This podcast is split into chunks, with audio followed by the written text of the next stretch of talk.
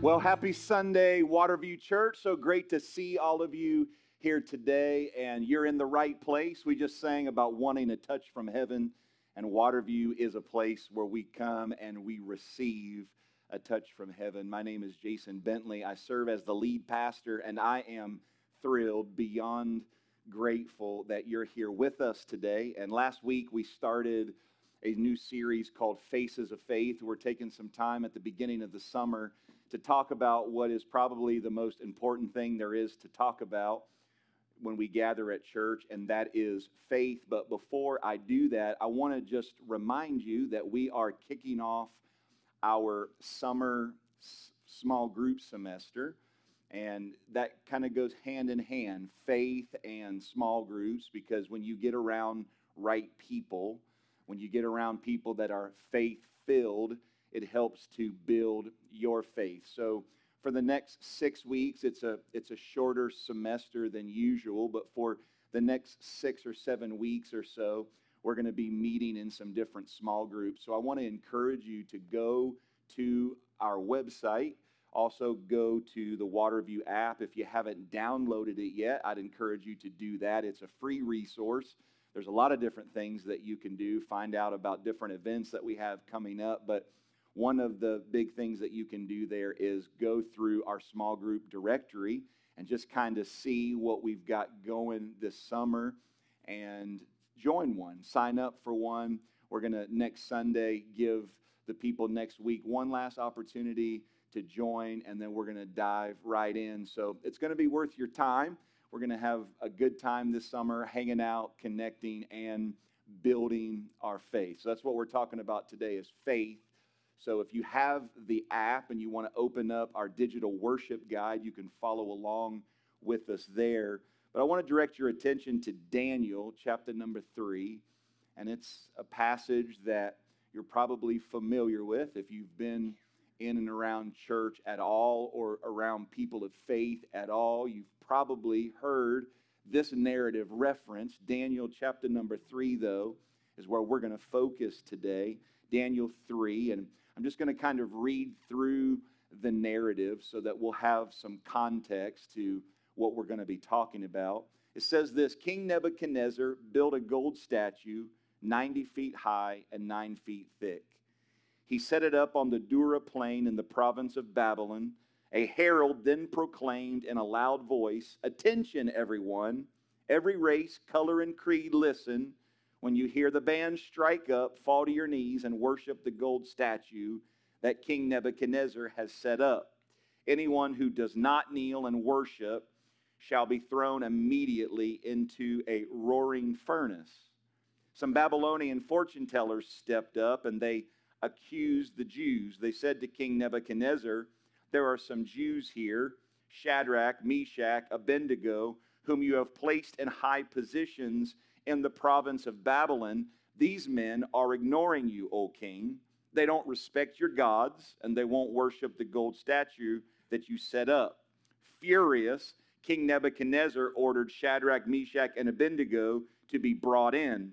And when the men were brought in, Nebuchadnezzar asked, Is it true, boys, that if you don't worship it, you're going to be pitched into a roaring furnace? No questions asked. Who is the God who can rescue you from my power?" Shadrach, Meshach, and Abednego, they answered King Nebuchadnezzar, "Your threat means nothing to us. If you throw us in the fire, the God we serve can rescue us from your roaring furnace and anything else you might cook up, O king. But even if he doesn't, it wouldn't make a bit of difference." Nebuchadnezzar, his face purple with anger, cut off Shadrach, Meshach, and Abednego, and then they were bound hand and foot, fully dressed from head to toe, and pitched into the roaring fire. And because the king was in such a hurry, and the furnace was so hot, flames from the furnace killed the men who carried Shadrach, Meshach, and Abednego to it, while the fire raged around Shadrach, Meshach, and Abednego. "But look," he said, "I see 4 men walking around freely in the fire, completely unharmed. And the fourth man looks like a son of the gods. Nebuchadnezzar went to the door of the roaring furnace, and he called in Shadrach, Meshach, and Abednego, servants of the high God. Come out here. And Shadrach, Meshach, and Abednego walked out of the fire. We're going to continue our series, The Faces of Faith, today, talking a little bit about having faith in the furnace. Having faith in the furnace. You know, the Bible says this about faith. It says that we who are the children of God, that we are to live by faith. The just will live by faith. It also says that without faith, it is impossible to please God. So faith is a really, really big deal. I mean, we receive the best of heaven. We receive salvation, our justification. We reconcile with the Father through faith. It is by grace through faith. Faith is absolutely everything. And I have seen in my own life with my own family and others that you can lose just about everything in your life, but if you have faith, you have something strong enough to stand on and something reliable enough to continue with. Faith is everything, but I think it's one of those things that we can just kind of overlook. It's one of those themes we've heard enough about, or perhaps that is constantly playing so much subdued in the background that we don't take enough time to really focus on it or to talk about it. But the reality of the matter is faith has a lot of different faces, a lot of different aspects to it. We can't look at faith through some one-dimensional lens. I think a lot of us fall into the trap of thinking that faith is a feeling, that if we aren't feeling goosebumps, if we're just not feeling it, then perhaps we've lost our faith. But faith is not a feeling. There's so many different aspects to faith. And today we're focusing specifically on faith in the furnace, because every single one of us, we're going to face some similar things that these guys that we read about in Daniel chapter 3 face. Now, we, at this point in time, aren't facing actual physical harm for our faith, but we can definitely be we can walk into some very difficult places and have our faith tested and challenged. In fact, maybe there's even some people today who are feeling as though their faith is being tested. Our faith corporately as a church, no doubt, is being challenged in the world that we live in. And I think it's good right here at the beginning of the summer, because I love summer and I'm all excited about summer. Let me rephrase. There is a part of me that loves summer, that's excited about summer. And then there's another part of me, unashamedly, the pastor part of me, that absolutely dreads summer, that does not look forward to summer, but still the pastor side of me wishes that, I know you're not going to be here every week, but I do hope that you enjoy summer. But I think at the beginning of summer that's filled with trips and distractions and all of those things, that we be reminded of the importance and the power of our faith. It's vital when it comes to faith to do a faith checkup, to kind of see where we are, to see what's flowing from our life, how we respond to things that are happening in our life, the frame of mind that we are in.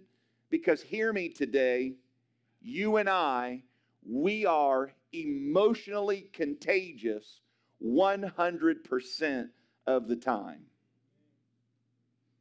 You are contagious. In every situation, with every person, you're contagious. People are going to catch from you. Your spouse, your children, your co-workers, your neighbors, the people that you run into where you're shopping, they're going to catch from you what you have. And our prayer as the children of God, as followers of Jesus, that they're going to catch that we are faith-filled, but we're contagious. And that's one of the reasons why the psalmist wrote these very powerful words: create in me a clean heart. Create in me a clean heart, O God, and renew a right spirit within me. So today, as we start taking some inventory of how contagious we really are, what kind of atmosphere is permeating your life? Is it one of faith or is it one of fear? Is it one of faith or is it one of frustration? Is it all about faith or is it about you trying to take control and remain in control? Because the bottom line is that we are always going to be in some kind of a furnace.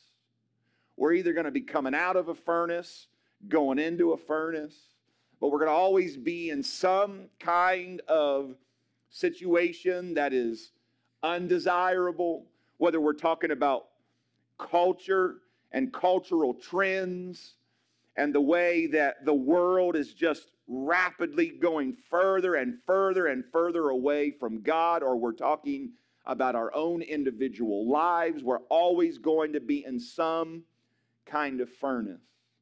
And understand this, as we look specifically at these three very faith-filled boys, Shadrach, Meshach, and Abednego, they were in the furnace before the fire ever even started. You see, the king and the government and the prevailing culture of that day was completely anti their core values, completely anti their belief system, completely anti their worldview.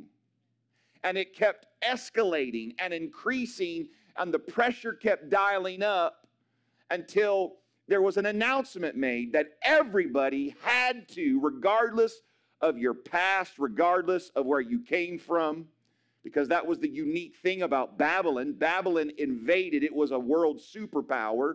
It invaded others and assimilated them into their culture, their way of life, their belief system, and imposed it on them. So here we have God's people who believe in the one true God, who have a completely different outlook on things than the rest of the world, a different heart, a different attitude, a different way of living. Here we have them brought into a hostile culture, hostile towards the way that they did the things that they did. And now they're being told by the powers that be, you have to conform to who we are and to what we do. They were in a furnace long before they were ever put into a fire. A golden statue is built, and they are told, you've got to worship this statue. If you do not comply with our agenda, with our desires for you and for your family, then you're going to face the consequences. So here they are, these men, and there were hundreds of thousands of others just like them that believed differently, felt differently. They're now in the furnace of mounting fear and anxieties.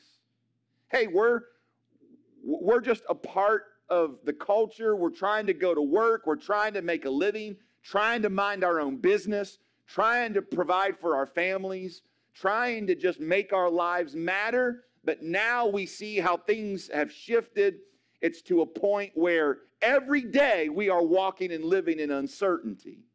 So they're in the furnace of mounting fear and anxiety. They've got this ever-increasing pressure to give in to what they know is not right. They are losing control. So imagine they've got this pressure of the loss of control, the total loss of control. We can't worship God in the way that we want to worship God. We can't raise up our kids the way we want to raise them up because we've lost control. Nebuchadnezzar, the Babylonian Empire, they're telling us how it's supposed to be. Of course, there is the furnace of negative societal changes. And so they are in a position where they've got to make a decision. They're going to respond in one of two ways. They are either going to bow down or they are going to stand tall. And that's what it's all about. You're going to bow down or you're going to stand tall. Now, think about this with me. As I was describing what played out thousands of years ago in these boys' lives, it sounds quite relevant to where we all are today, does it not? It sounds just like what's playing out right here in the 21st century. What we're going through, what we're facing, it's not new. We don't need to panic.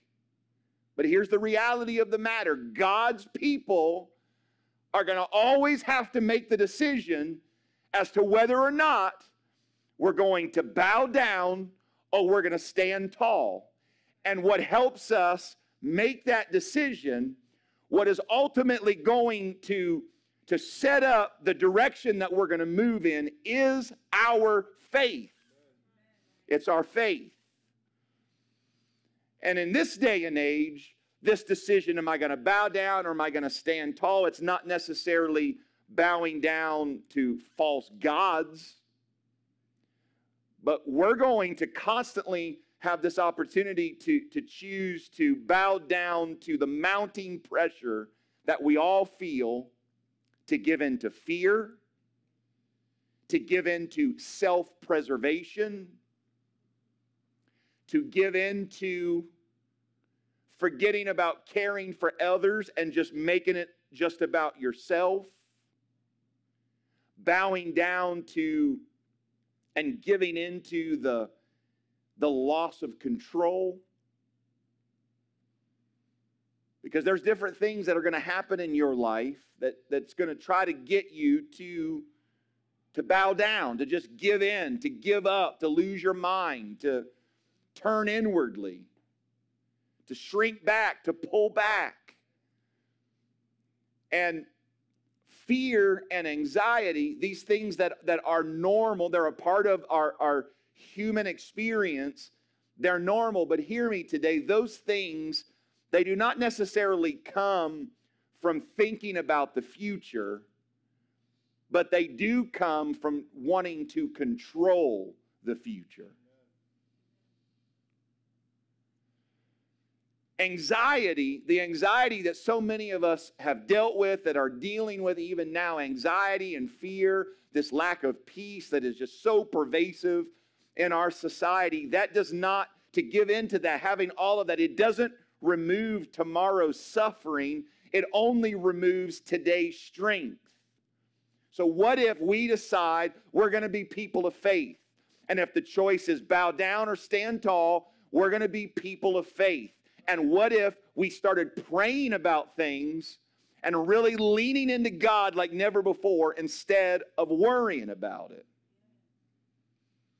Do you know that there is clinical research, empirical data that shows that prayer boosts our immune system and enhances our individual happiness, while worry weakens our immune system and is a major source of unhappiness? So if we're going to stand tall in today's culture, stand tall in the face of what we're individually facing, we've got to fuel our faith and we've got to starve our fear. And here's how we do it. Number one, you've got to fan your faith into flames before you ever get into the fire. You got to fan your faith into flames before you ever get into the fire. The Apostle Paul writes to his protege, his young mentee named Timothy in 2 Timothy chapter number 1. It's really interesting the language that he uses as he's talking to a young believer that's growing in his faith, strengthening his faith, that is transforming into a next generation Christian leader. Paul says this to Timothy. He says, I remember your genuine faith, for you share the faith that first filled your grandmother Lois and your mother Eunice. And I know that same faith continues strong in you. And this is why I remind you to fan into flames the spiritual gift God gave you when I laid my hands on you. For God has not given us a spirit of fear and timidity, but of power and love and self-discipline. Now, there's some background context that we need to understand, because Paul, according to the great apostle Paul in Romans chapter number 12, God has given all of us the gift of a measure of faith. For example, you may be sitting here today thinking, he's talking about faith, and I'm thinking about my life, bowing down, standing tall. Oof, man, I've not done so well. Maybe I don't have faith. But here's the thing. Paul says, and if you're here today, it's true of you, that God has given all of us the gift of a measure of faith. A measure. I don't know how big the measure is. If it's a cup, a pinch, a dash, a tablespoon, I have no idea. He just says he's given us a measure of faith. But here in 2 Timothy, he then instructs us to fan that gift, to fan that faith, fan that spark, fan that flame, to fan it into flames. So the thing about faith is this: God may give it, and God does give it, but we have to fan it. We have to stir it up. And what our faith becomes, again, we're going to face challenges. We're going to face storms. We're going to face difficulties. But what our faith becomes, because God's given us the gift of a measure of faith, but because we are supposed to stir it up and fan it into flames and bring it to a boil and bring it to a roaring blaze, what our faith becomes isn't dependent on the gift giver, which is God. What our faith ultimately becomes, what it ultimately looks like, it's not in regards to the gift giver, not dependent on him, but rather the gift fanner. And I think a lot of times in our lives, we want God to give us this just supernatural amount or dose of faith. Or if we see that in others, we think, man, I'd love to have that. I'm jealous of that. But the reality of the matter is we've all been given the measure of faith. Whether or not your spark turns into a bonfire is dependent on whether or not we are willing to fan and to stir up that faith that God has given to every single one of us. And the more that you and I fan and we stir up our faith, the stronger it becomes and the more it grows. You might have some faith here today. You might have that measure of faith in your life, but you've got to grow it. You've got to fan your faith into flames before you ever get into the fire. Well, how do we fan? How do we fan our faith? Well, it's about where you go. Are you inserting yourself into atmospheres that is all about building faith, strengthening faith? It's about who you hang around. Do you get around people that speak faith, embody faith, challenge your faith, build up your faith? It's about what you do. Do you just live for you, or do you invest in others? Do you trust God? Are you generous? Do you serve? It's about what we do. Those things, they fan our faith into flames. Another thing that I want you to notice today as we talk about the faces of faith is this. God did not save them from the furnace. He saved them in the fire. He didn't save them from the furnace. He saved them in the fire. I am like the majority of 21st century Americans. I love comfort. So much so that I don't even go camping. Because camping, roughing it for me, is staying in a 3.5-star hotel. Come on, somebody.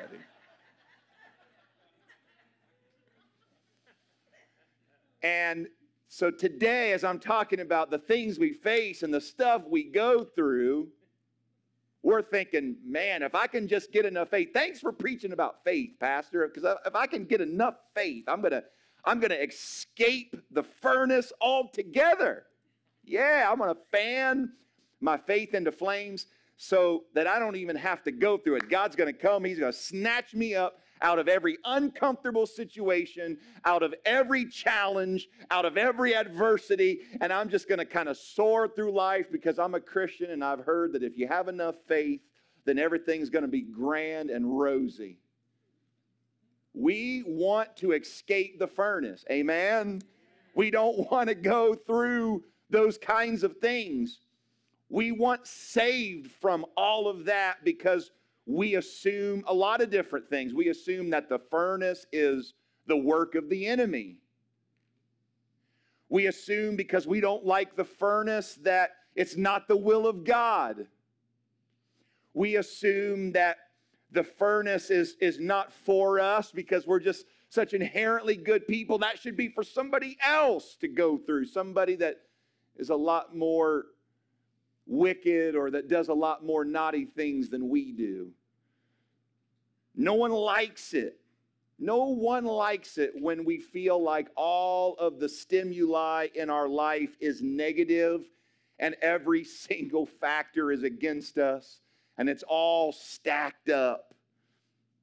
But there are some things that we have to walk through. God did not save them from the furnace. He saved them in the fire. There are some things that you and I have to walk through. There's things that we have to deal with. So instead of, as we're talking about building our faith this summer, instead of praying, Lord, save me from the furnace. Lord, save me from ever having to go through this. Lord, save me from even ever having to experience it. And if I got to experience it, just make it last real short, like real quick. Like, okay, reluctantly, I'll go along, Lord, but hey, you're God. I'm going to go in that furnace. 5 seconds, Lord. Man, I love you, Lord. Thank you. Instead of praying, God, keep me out of the furnace, or let it pass real quickly. Start praying, Lord, I know you're with me in this. Where are you taking me? What are you teaching me? How are you transforming me? God, what can I learn in all of this? How can I look different on the other side of this? You can have faith in the furnace when you focus on the fact that the heat and the pressure of the furnace is not to destroy you, but it is used by the Lord to take you somewhere that you've never been, to teach you something that you have not yet learned, and to transform you into what he died and rose again for you to ultimately become. That's what he uses the heat. That's what he uses the pressure for, is to make us, to make us into what he longs for us to be, so that we have his image, we manifest his character, we look like him, talk like him, act like him. And it is also, just like in Daniel 3, it is also the catalyst for others to see the true Jesus in you and in your situation. Do you realize, we read the narrative together, Nebuchadnezzar was not a believer, and not only was he not a believer, he actually mocked and spoke against the one true God. He said, look, I'm going to make this furnace and this fire so hot that it doesn't matter who your God is, nothing good's going to come out of it. Like, you're in big trouble here. Like, what kind of a God can actually help you with what I'm getting ready to do to you? But because God didn't save them from the furnace, instead, he saved them in the fire, Nebuchadnezzar was able to see God in that furnace with them.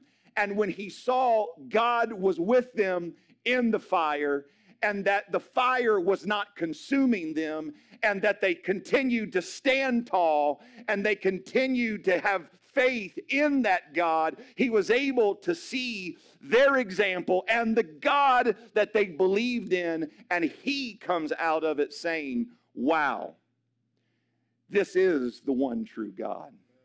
This is the mighty God. This is something that I need to consider. This is something that I need to pursue in my own life. Here's the last thing that I want to leave with you here today before we close. How we act and how we conduct ourselves when the pressure is applied. When we're in the furnace, lets the world know what we really believe about our God. There are things that can be seen in us when you're in the furnace that can't be seen in other situations and in other circumstances of life. Like, there are some other things at play here, some bigger picture things that we lose sight of. That God, he loves us, he's interested in our well-being, but he is also trying to save a lost world. He is trying to reach for people that are connected to your life. And the way that sometimes he can reach them and can inspire them and can transform their perspective is by allowing you to go through a furnace so that they can see who you really are and the God that you serve, who he really is, and then they can put their faith in what they've been able to see for themselves. It says this in 1 Peter, and I'm closing. 1 Peter chapter 1, verse number 5, it says, And through your faith, God is protecting you by his power. So be truly glad. There is wonderful joy ahead, even though you must endure many trials for a little while. These trials are going to show that your faith is genuine. It is being tested as fire tests and purifies gold, though your faith is far more precious than mere gold. So when your faith remains strong through many trials, it will bring much praise and glory and honor on the day when Jesus Christ is revealed to the whole world. So when your faith remains strong through many trials, It will bring you much praise and glory and honor on the day when Jesus Christ is revealed. There is something about us having faith in the furnace when our faith remains strong through many trials that truly reveals Jesus.